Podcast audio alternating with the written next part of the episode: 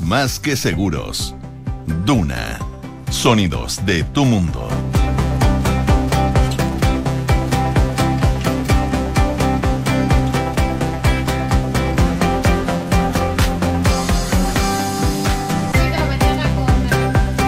6 de la mañana con 32 minutos. Muy buenos días, ¿cómo están ustedes? Bienvenidos a una nueva edición de Antes que nada aquí en Radio Duna, día lunes 24 de enero.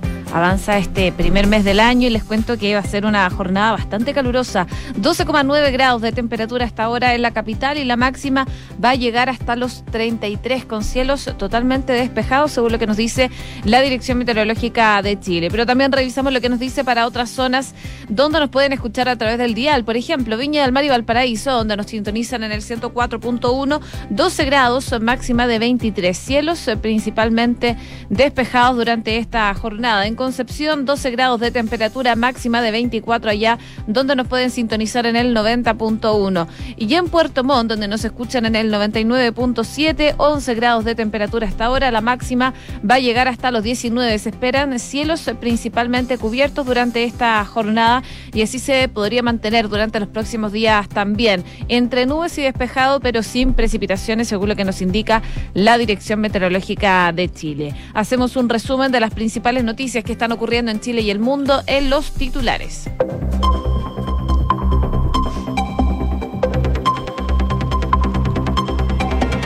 Gabriel Boric aseguró que la pandemia, la Araucanía de Educación y el pacto tributario serán sus prioridades en sus primeros días de gobierno. El presidente electo también reveló que no habrá presencia de demócratas cristianos en las subsecretarías y enfatizó que un nuevo retiro desde los fondos de AFP no está contemplado en su programa. Desde diputados al gobierno regional llamaron a Isquia Siches a entregar antecedentes tras los dichos de que hay sectores que les beneficia el conflicto de la Araucanía. Hay muchas personas que no están disponibles hoy día para poder innovar en soluciones diferentes, que no tienen voluntad de diálogo, detalló la futura ministra del Interior. Se desplomó la aprobación del gobierno en torno a la gestión de la pandemia en la última encuesta Academ, cayendo 17 puntos desde finales desde el año 2021. La medición además reveló que un 76% prefiere que el poder político esté más compartido entre el presidente y el Parlamento, mientras que el 59% aprueba el regreso del voto obligatorio. La nueva directiva de la democracia cristiana se va a definir en segunda vuelta. El balotaje se va a medir en las listas encabezadas por el alcalde Felipe Del Pin y por la diputada Joana Pérez, quien aglutinaron más del 80% de las preferencias. Declararon alerta roja comunal en Valparaíso, Quillón y en El Carmen por múltiples incendios forestales que han devastado 18 hectáreas simultáneamente. La ONEMI fundamentó esta resolución en que los siniestros que ocurrieron en las localidades de eh, Las Cameles, por ejemplo, y en Laguna Verde registraron un raudo avance y se desarrolló cercano a lugares eh, que están habitados. Estados Unidos ordenó a las familias de sus diplomáticos en Ucrania abandonar el país ante las amenazas persistentes de una operación militar en Rusia. Los eh, países eh, occidentales acusan al gigante bicontinental de desplegar tanques, artillería y unos 100.000 soldados en la frontera para preparar un ataque en Ucrania. Reino Unido, Irlanda, Francia y Finlandia avanzaron en la levantación de restricciones sanitarias pese al alza de los contagios por Omicron. Los países del continente están preparados para abrir una nueva etapa pandémica y la mayoría cuenta con altos niveles de vacunación que respaldan la decisión. Los irlandeses se transformaron en uno de los eh, ejemplos al despedirse de 20 meses de limitaciones sociales. Y Francisco Serra Alta fue liberado de la selección chilena tras arrojar positivo en COVID-19. El defensor no podrá jugar ante Argentina y tampoco ante Bolivia. 6 con 36. Partimos revisando las principales informaciones del ámbito nacional, por supuesto. Una de ellas tiene que ver con la mm, los trazos que está haciendo Gabriel Boric eh, luego de haber eh, asumido ya como presidente electo y que dio eh, finalmente ayer domingo su primera entrevista televisiva desde que dio a conocer su gabinete, donde trazó desafíos iniciales, por supuesto, que va a tener que enfrentar cuando asuma el cargo el próximo 11 de marzo. En esta entrevista que tuvo con eh, Tolerancia Cero, que realiza Televisión con CNN, el futuro mandatario dijo que los temas como el combate de la pandemia, asegurar el regreso a clases presenciales, el conflicto de la Araucanía y la reforma tributaria que quieren impulsar serán sus prioridades. Dice que hay muchos desafíos que es difícil, lo tienen que eh, conversar con los ministros, tienen eh, un encuentro ya el próximo viernes, pero él dice que hay unas cosas que son, eh, por supuesto, fundamentales. Uno que es enfrentar la pandemia, recoger lo bueno que se ha hecho y mejorar lo que se tenga que mejorar. Y dijo que él cree que uno de los principales desafíos en el tema de la educación porque el daño que se ha producido por la pandemia a una generación entera donde la brecha educacional se ha agrandado y se ha hecho daño terrible es una de sus principales preocupaciones y van a hacer todo lo posible, dijo, para que los colegios abran en marzo y ya eh, hacer lo necesario para que la presencialidad sea la regla. La Araucanía, el Gualmapo, el tema caliente, una herida abierta, un dolor quemante, decía Gabriel Boric. Por cierto, les mando mis respetos y condolencias a los familiares de las cuatro víctimas que esta semana murieron en la Araucanía. La violencia, dijo, no es el camino y seguir realizando lo que se ha hecho hasta ahora no ha colaborado en mejorar la situación que se tiene. En materia económica, Boric eh, dijo que es necesario tener una mejor recaudación, una recaudación que permita una mejor redistribución de la riqueza, eh, y eso también lo había dicho en ENADE, y a partir de ahí eh, él decía que le parecía que hay una meta importante para poder llegar a un acuerdo. Hoy día tenemos un acuerdo transversal a partir de una convicción del exministro De reducir la evasión, la ilusión, que hoy día es que se reduzca en un 100% que sabemos que es muy difícil, decía Boric, pero eh, serían siete puntos del PIB. Nosotros estamos hablando de reducir ojalá la mitad y estamos hablando de entre dos y tres puntos. Puntualizó también que hay un consenso en que hay que hacer un nuevo royalty, porque la mayoría de los contratos vencen en 2023 y por lo tanto ahí también hay que hacer un trabajo en donde las grandes empresas, no solamente la minería, sino que las grandes capitales extranjeros en general, entiendan que es necesario un nuevo pacto tributario en Chile. Además apuntó que seguramente van a tener diferencias con los impuestos a los super ricos que creen que es importante alcanzar hacia más allá eh, mediante diferentes herramientas. Y él dice saber que esto se ha ido implementando y es complejo en otros países, pero es el camino que están trazando. Otro de los temas que abordó Boric también fue la nominación de subsecretarios que realizará esta semana, revelando que nuevamente no habrá nominaciones en la democracia cristiana. Es algo que ya han dialogado, dice, al interior de la coalición y se lo comunicaron también a eh, las presidencias de los partidos de convergencia progresista. Y no se trata de una señal de desprecio, ni mucho menos, decía. Venimos de proyectos políticos distintos. Creo que la DC ha mm, definido ser oposición colaborativa y tendrán que ratificarlo en su discusión interna durante las próximas semanas. Y sobre la posibilidad de impulsar un nuevo retiro desde los fondos de pensiones, Boric dijo que no está en el programa. Su principal responsabilidad es proponer alternativas a la situación económica, el retroceso de 10 años del empleo femenino. Nosotros necesitamos reactivar el trabajo femenino, decía Boric, el trabajo de los jóvenes, también la economía desde la perspectiva de la dignidad laboral y ese va a ser, decía, el foco principal que va a tener su gobierno, por supuesto, en los primeros días cuando asuma el próximo 11 de marzo. 6 de la mañana con 40 minutos. Comenzamos la mañana informados en Antes que nada con Josefina Stavrakopoulos. Y ayer, por supuesto, fue una jornada de entrevistas para el entorno de Gabriel Boric, también lo hizo Isquia Siches, pero ya está teniendo reacciones, porque desde diputados hasta el gobierno regional son distintas las autoridades de la zona de la Araucanía que están respondiendo a las declaraciones de la futura ministra del Interior, Isquia Siches, eh, respecto al conflicto que ocurre en esa zona. Tras señalar que la estrategia del actual gobierno de desplegar Fuerzas Armadas en la zona no ha logrado el objetivo de reducir la violencia, la doctora sostuvo que también hay que transparentar que hay algunos sectores reducidos, no solamente de grupos, sino que también de civiles, no mapuches, que pareciera que les beneficia este conflicto. Y ahí la invitación que hace es transversal a no caer en eso, a poder profundizar en un acercamiento y obviamente poder eh, ponerlo mejor a, nuestros pies para poder encontrar soluciones y mirar lo que se ha hecho bien y lo que se ha hecho mal en el pasado. Bueno, consultado en Mesa Central de Canal 13 respecto a qué se refiere con que hay grupos que les beneficia los conflictos, Siches dijo que hay muchas personas que no están disponibles hoy día para poder innovar en soluciones diferentes, que no tienen voluntad de diálogo. Bueno, a raíz de eso, Pablo Urquizar, coordinador de la Macrozona Sur, dijo que más que especular sobre quiénes se benefician de la violencia, lo que corresponde es que la zona sea vista como un asunto de Estado y como tal, enfrentar el terrorismo, el narcotráfico y el crimen organizado. Por lo mismo, hizo una invitación a la futura ministra a visitar la macrozona sur y que vea cómo el estado de emergencia sí es una herramienta importante para las familias mapuches y no mapuches que viven en la zona. Como gobierno, la disposición es 24-7. Por su parte, el gobernador regional Luciano Rivas precisó que el tema de la violencia como autoridad se debe abordar con seriedad. Y en esa línea dijo que el conflicto en que eh, la futura ministra contribuya en su mandato al diálogo y a garantizar los habitantes de nuestra región a vivir en paz, repudiando la violencia venga de donde venga. El Estado en su conjunto está perdiendo la lucha y se debe perseverar en la búsqueda de soluciones.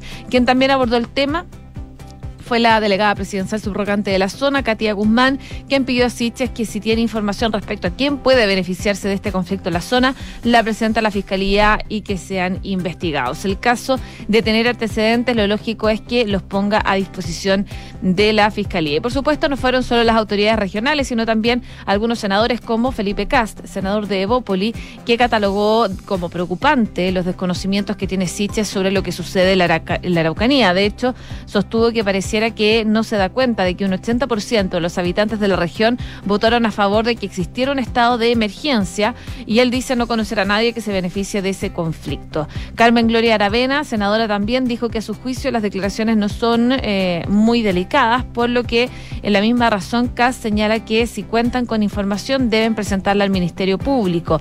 En tanto, el diputado Miguel Mellao de RN destacó que se hizo una consulta ciudadana donde más del 80% de los que viven ahí querían estar bajo el estado de excepción porque los militares dan protección mapuche y a no mapuches. Pero claro, fueron varias las reacciones que se dieron durante la jornada del día de ayer, luego de estas declaraciones de Isquia Siches, en donde diversas autoridades están llamándola a entregar antecedentes tras sus dichos de que hay sectores que les beneficia el conflicto en la Araucanía. 6 de la mañana con 43 minutos. Estás en Antes que nada con Josefina Stavrakopoulos. Duna 89.7. Bueno, y finalmente habrá segunda vuelta para definir al nuevo presidente de la democracia cristiana tras la votación interna que se celebró este domingo. La diputada Joana Pérez y el alcalde Felipe del Pin se van a medir en un nuevo balotaje que está programado ya para el 6 de febrero, luego de que durante esta jornada ambos obtuvieran las primeras mayorías.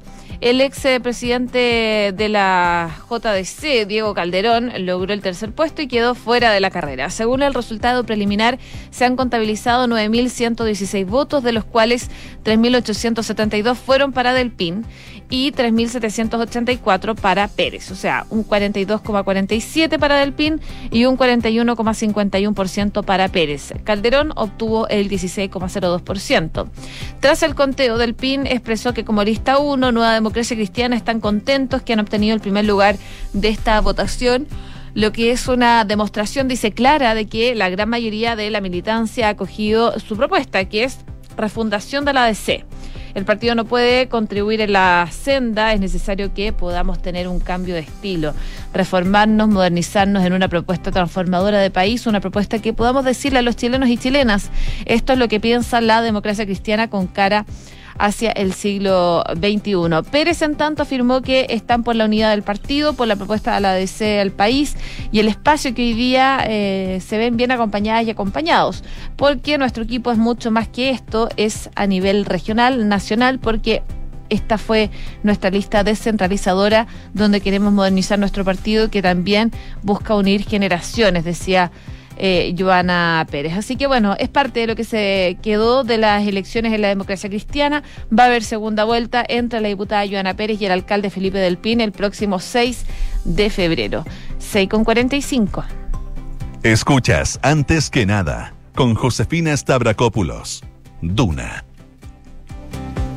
y bueno, la semana que ayer terminó fue la con más contagios acumulados en toda la pandemia. El viernes se llegó al récord de 14.757 casos diarios reportados y van eh, cuatro jornadas ya seguidas con más de 12.500 personas que han dado positivo al coronavirus. La positividad de ayer fue de 13,61%, la más alta en 284 días desde abril del año pasado y los casos activos están sobre los 58 mil, cifra que grafican que Chile está atravesando por una mm, complicado eh, presente debido a la variante Omicron que está golpeando fuertemente. Sin embargo, tanto las autoridades sanitarias como los expertos epidemiológicos e infectólogos coinciden en eh, destacar algo. Este pic de contagios, no ha colapsado la red asistencial en las unidades de cuidados intensivos ni tampoco en los conectados a ventilación mecánica, un punto que marca una clara diferencia con las anteriores olas y rebrotes, donde, eh, recordemos, se debió recurrir a la innumerable cantidad de reconversión de camas UCI y de traslados hacia zonas menos eh, aproblemadas. Y eso se demuestra con los registros que eh, se tuvo ayer. Hubo 13.674 casos reportados en las últimas 24 horas, pero... La cifra de hospitalizados en camas críticas llegó a 401, siendo la menor cantidad desde el 20 de octubre del año pasado. De la misma forma, los conectados a ventilación mecánica hoy día son 304, siendo los menos desde la misma fecha del 20 de octubre. A nivel país hay 2.116 camas UCI habilitadas, de las cuales quedan 331 disponibles. De las 1.785 ocupadas, solo un 22% corresponde a pacientes con COVID. La región de Aysén eh, y Magallanes son las que actualmente presentan mayor ocupación de camas críticas por contagiados en la vereda opuesta hasta Arica y O'Higgins. Y el eh, consenso es uno solo. Esto se debe a la gran cantidad de vacunados que hay en el país y que ha llevado a que los efectos de la variante Omicron, si bien es muy contagiosa, no agrave la situación de los pacientes. 6 de la mañana con 48 minutos. Estás escuchando Antes que nada con Josefina Stavrakopoulos en Duna. En noticias internacionales, Estados Unidos ha iniciado en Ucrania las medidas habituales para poder proteger a sus ciudadanos en un eh, tercer país cuando este va a entrar en guerra. Washington ha anunciado eh, la repatriación de familias de diplomáticos en Ucrania ante el riesgo de que Rusia pueda invadir ese país. Ya ha recomendado también a sus ciudadanos que salgan de Ucrania. Además, el Departamento de Estado de Estados Unidos ha accedido a la petición de su embajada formulada el sábado de repatriar a todo el personal que no sea esencial. Esta decisión se produce después de que el secretario de Estado, Tony Blinken, o Anthony Blinken, declarara la, a la cadena de televisión CNN que la entrada de un solo soldado ruso en Ucrania de manera agresiva provocaría una respuesta inmediata, severa y unificada de Estados Unidos y Europa.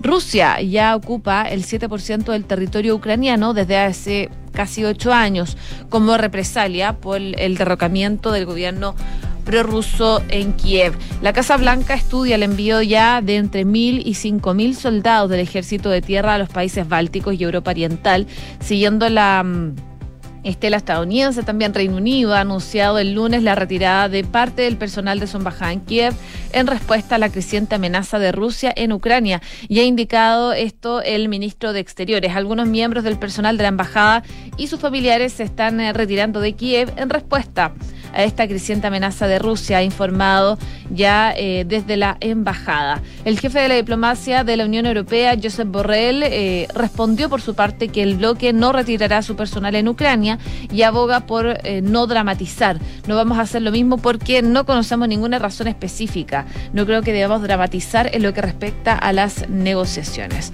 En todo caso, ahora Vladimir Putin ha concentrado más de 100.000 soldados en las fronteras de Ucrania, tanto en la propia Rusia como en Bielorrusia, un país en que la práctica es una colonia de Moscú, en la práctica.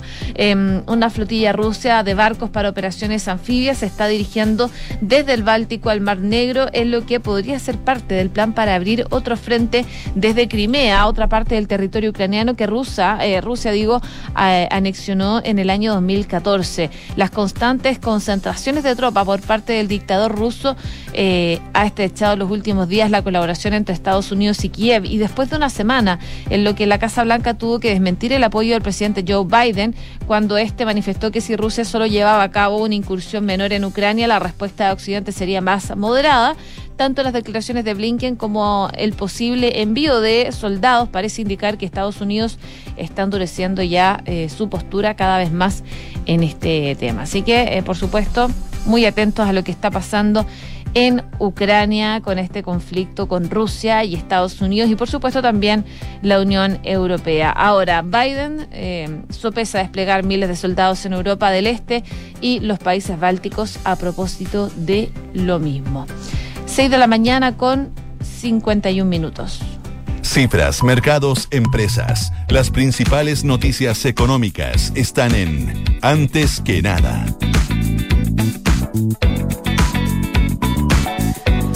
En noticias del ámbito económico les cuento que las vacancias en las oficinas de Santiago aumentó un 60% respecto del año 2020 y los valores de arriendo caen más del 5,5%. La pandemia no ha dado tregua en los últimos dos años para los diversos mercados, siendo uno de los más afectados el arriendo de oficinas. Y en ese sentido, durante el 2020, dada la pandemia, se dio el primer año con absorción acumulada anual negativa al mismo tiempo que un incremento en la oferta del subarriendo de espacios. En tanto, en 2021 vino a confirmar que esta tendencia de reducción de espacios, principalmente en caso de edificios corporativos, se mantendrá dando paso definitivo a una nueva modalidad de trabajo. Esto ya que, si bien en los últimos seis meses se habría visto la tendencia de volver a las oficinas, este ya no son las mismas que antes. De acuerdo al área de estudios de la consultora inmobiliaria GPS Property, el eh, mercado de arriendo de oficina clase A más y A en Santiago finalizó el 2021 con una tasa de vacancia del 9,76%, lo que equivale a un aumento del 60% si se compara con el cierre del 2020. Y además, la ausencia de ingresos observados durante los últimos 12 meses permite también atribuir el aumento de la vacancia a la desocupación o reducción de espacio por parte de las distintas empresas. A lo anterior, a la vez, se traduce en absorción negativa anual de 95 mil metros cuadrados, la menor absorción desde que se tiene registro también. De acuerdo al estudio, durante el 2021 se desocuparon 23.800 metros cuadrados que los que se ocuparon en el eh, trimestre que eh, se habla actualmente. Así que hay probablemente un problema para las oficinas en cuanto a esta situación. También les cuento en otros temas, sin duda, uno de los nombres más eh, valorados transversalmente del gabinete del presidente electo Gabriel Boric fue el presidente del Banco Central Mario Marcel. A partir del 11 de marzo, el destacado economista de 62 años va a asumir como nuevo ministro de Hacienda. Eh, según lo que eh, se explicaba, es una garantía de seriedad según Boric en una entrevista con la BBC. Esto para las reformas que quiere empujar su gobierno. Entre la danza de nombres que sonaba como posibles ministros de Hacienda, el de Mario Marcel no estaba entre los considerados más probables y eso hasta hace solo unos días cuando la posibilidad comenzó a tomar fuerza y finalmente fue él quien se quedó con la cartera, lo que vino acompañado por supuesto de la celebración del mercado, un dólar que cayó con fuerza y una bolsa que anotó un potente alza fue el reflejo de aquello. Y es que el atractivo que genera Marcel, cercano al Partido Socialista, para el mercado es eh, indudable. Desde incluso han calificado de brillante su rol en el mandato del Banco Central, dado su alto nivel técnico y la relevancia que ha asignado el control de la inflación y el correcto manejo de la política monetaria. Marcel se ha caracterizado también por su respeto institucional, em, evitando siempre inmiscuirse en discusiones políticas, aunque por cierto hay veces que las ha tenido que eh, hacer por ejemplo, para los retiros del 10%. En todo caso, en cuanto a la inflación, el mismo Marcel ha dicho que lo peor del COVID sobre la economía ya pasó, pero ahora hay que eh, tener otro enemigo al acecho, la inflación provocada por factores externos, el boom de la liquidez y el consumo que ha vivido la actividad local, dadas las ayudas fiscales que ha dado el gobierno, por supuesto, para hacer frente a la pandemia. Así que es parte de lo que se ha dado a conocer respecto a esto, a los lineamientos que va a tener Mario Marcel eh, como futuro ministro de Hacienda. Cinco minutos faltan para las siete de la mañana. Les cuento que hasta ahora hay 12,7 grados de temperatura. La máxima para hoy en la capital va a ser de 33 grados. Bastante calor y va a estar totalmente despejado, según lo que nos dice la Dirección Meteorológica de Chile. Y les cuento también que sabías que puedes comprar de forma anticipada los servicios funerarios de María Ayuda. Entrégale a tu familia la tranquilidad que necesitan y estarás apoyando a cientos de niños de la Fundación María Ayuda. Convierte el dolor en un acto de amor. Cotiza y compra en www.funerariamariaayuda.cl y contrata un seguro de vida en consorcio y recibirás asesoría de ejecutivos expertos a través de videollamadas en tiempo real para resolver todas las dudas que tengas. Conoce más sobre tus seguros de vida en consorcio.cl. Nos vamos bien a continuación, Duna en Punto, junto a Rodrigo Álvarez. Que esté muy bien y que tengan una muy buena jornada.